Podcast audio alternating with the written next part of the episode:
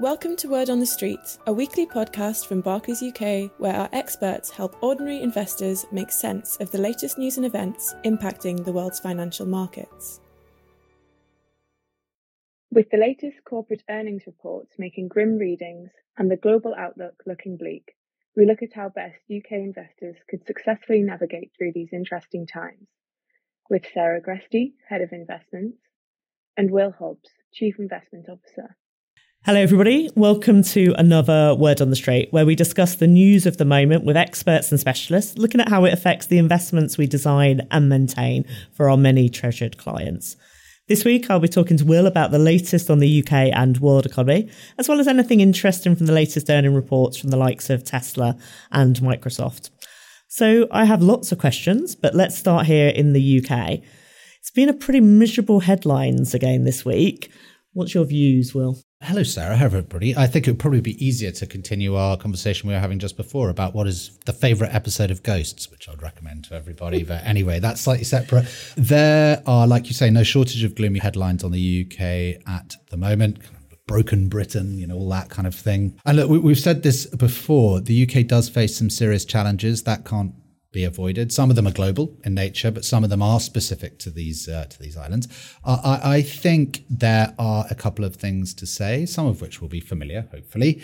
Um, first, and this is really important and obvious, uh, and it's a point that you know Rob Smith and Meyer would make, and the other behavioural experts we're lucky enough to have. But that is really remember the incentives of the headline writers. A free press has always been incentivized to get and maintain our attention to whatever degree that is possible.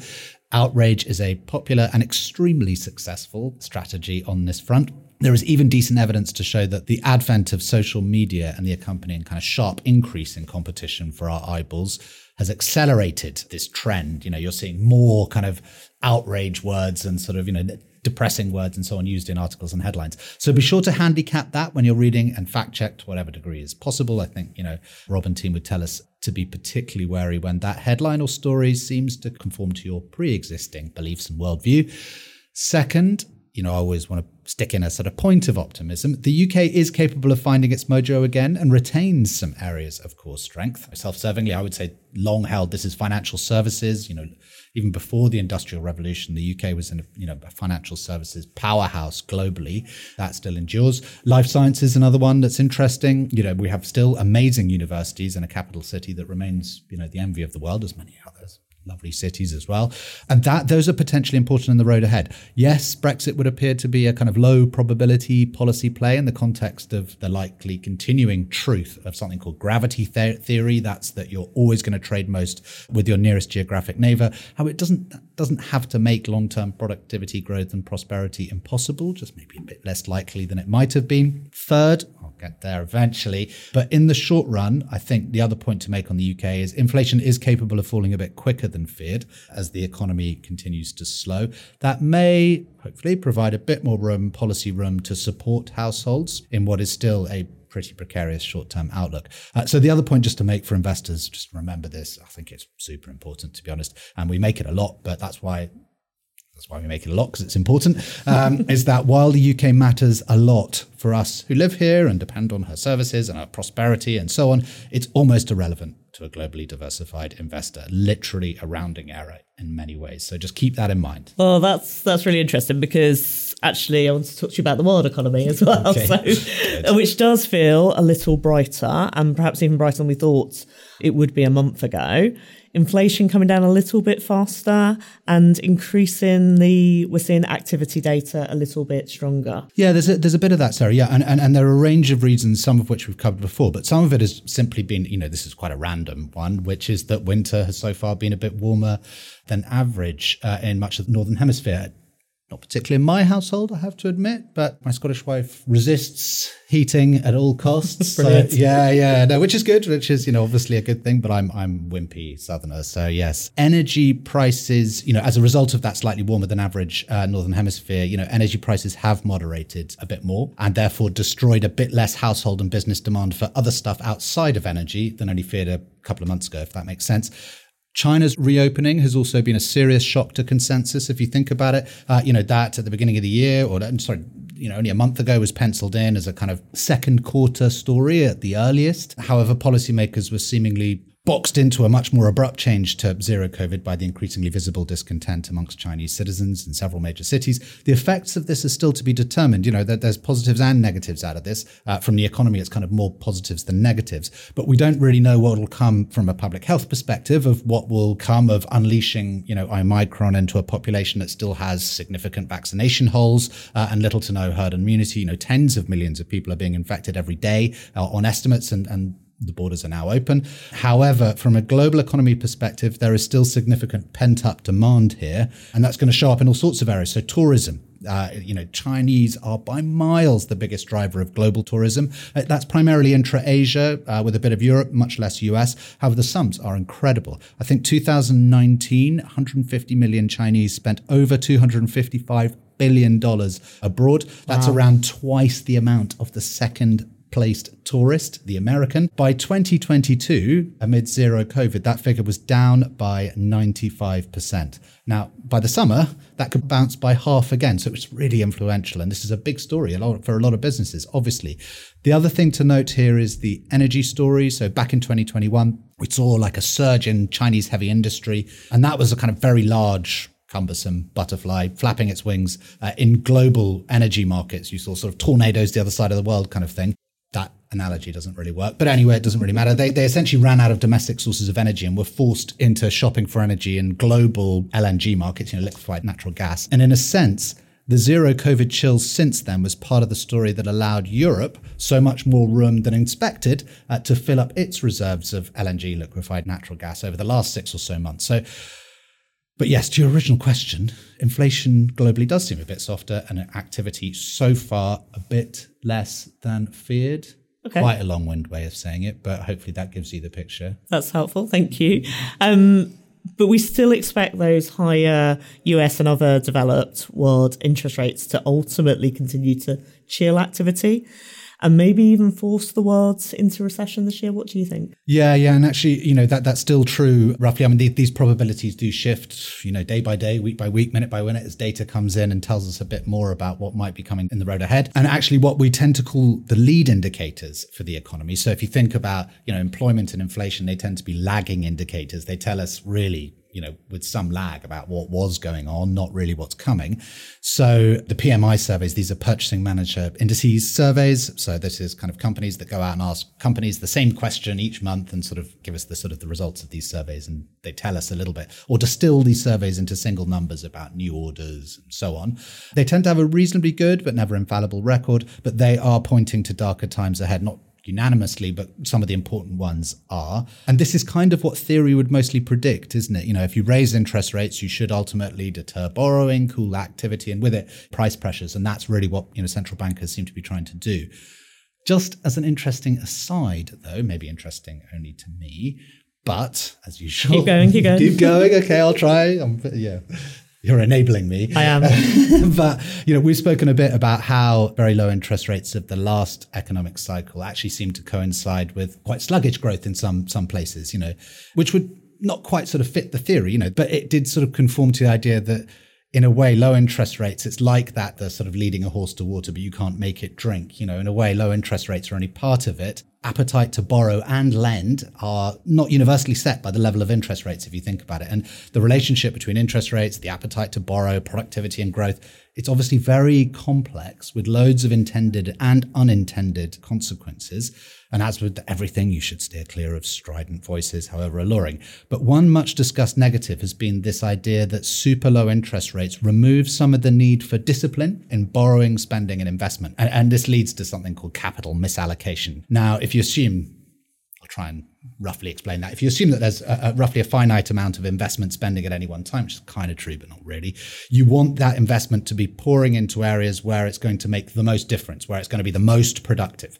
The idea here is that higher interest rates can be an important disciplinarian in some senses obviously up to certain levels. We've spoken before also about how falling interest rates can be linked to declining corporate competition, because in a way that can be seen to confer ever greater advantages on the largest companies out there. Um, at least that's part of the story anyway. So it's really complicated. And I think, you know, this is still up for debate.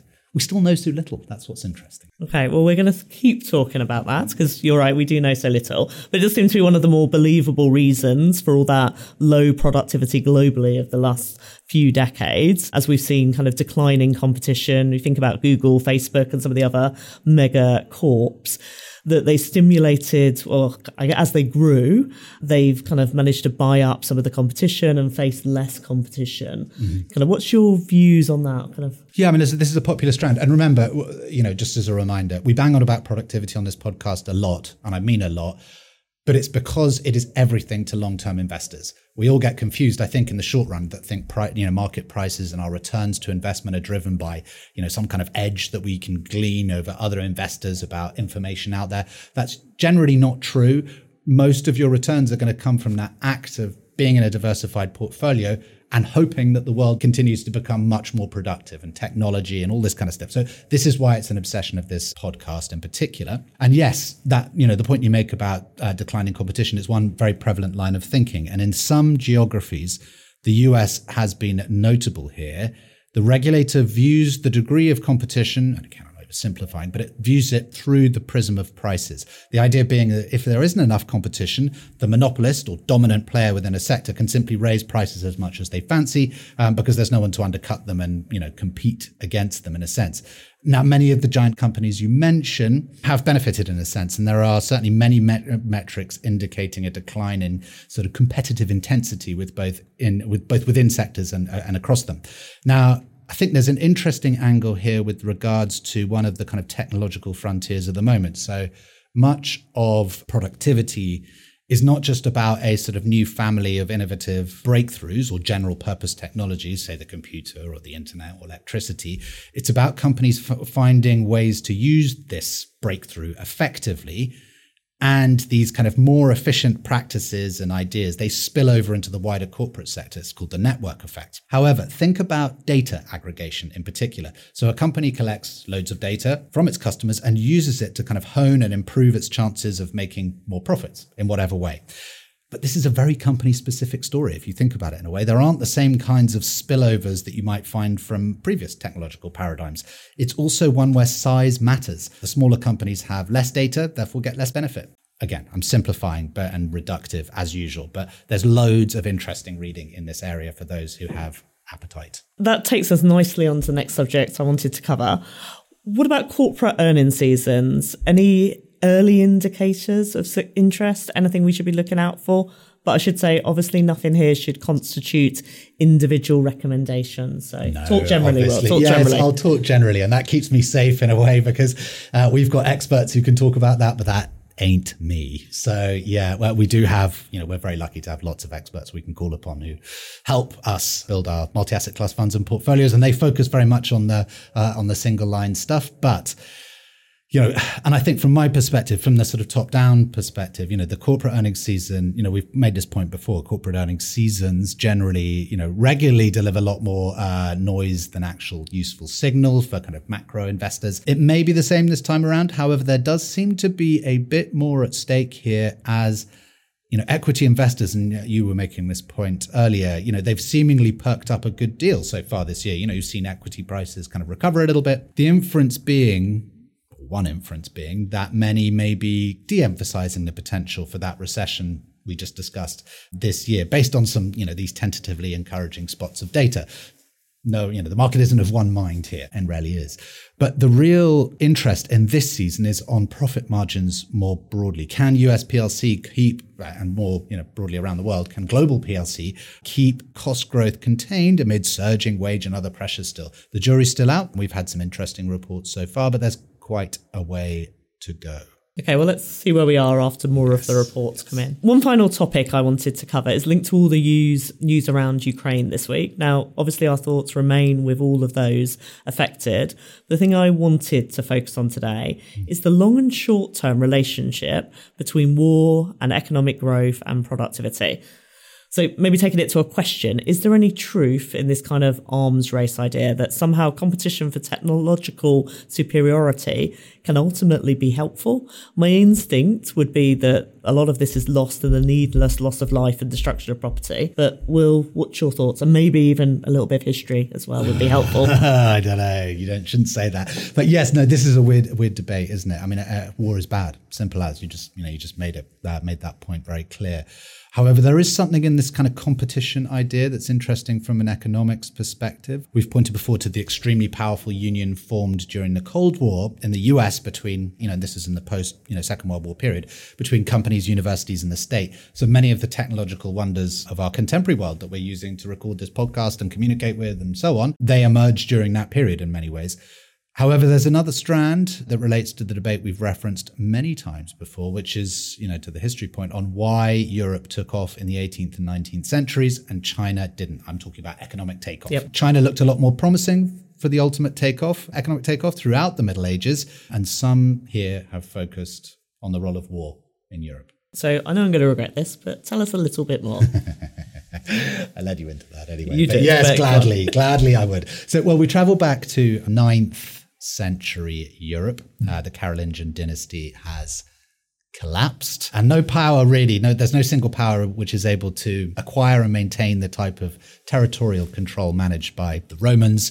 People talk about the holy roman empire which was what was it that voltaire quote neither holy nor roman nor an empire but uh, that's slightly to the side.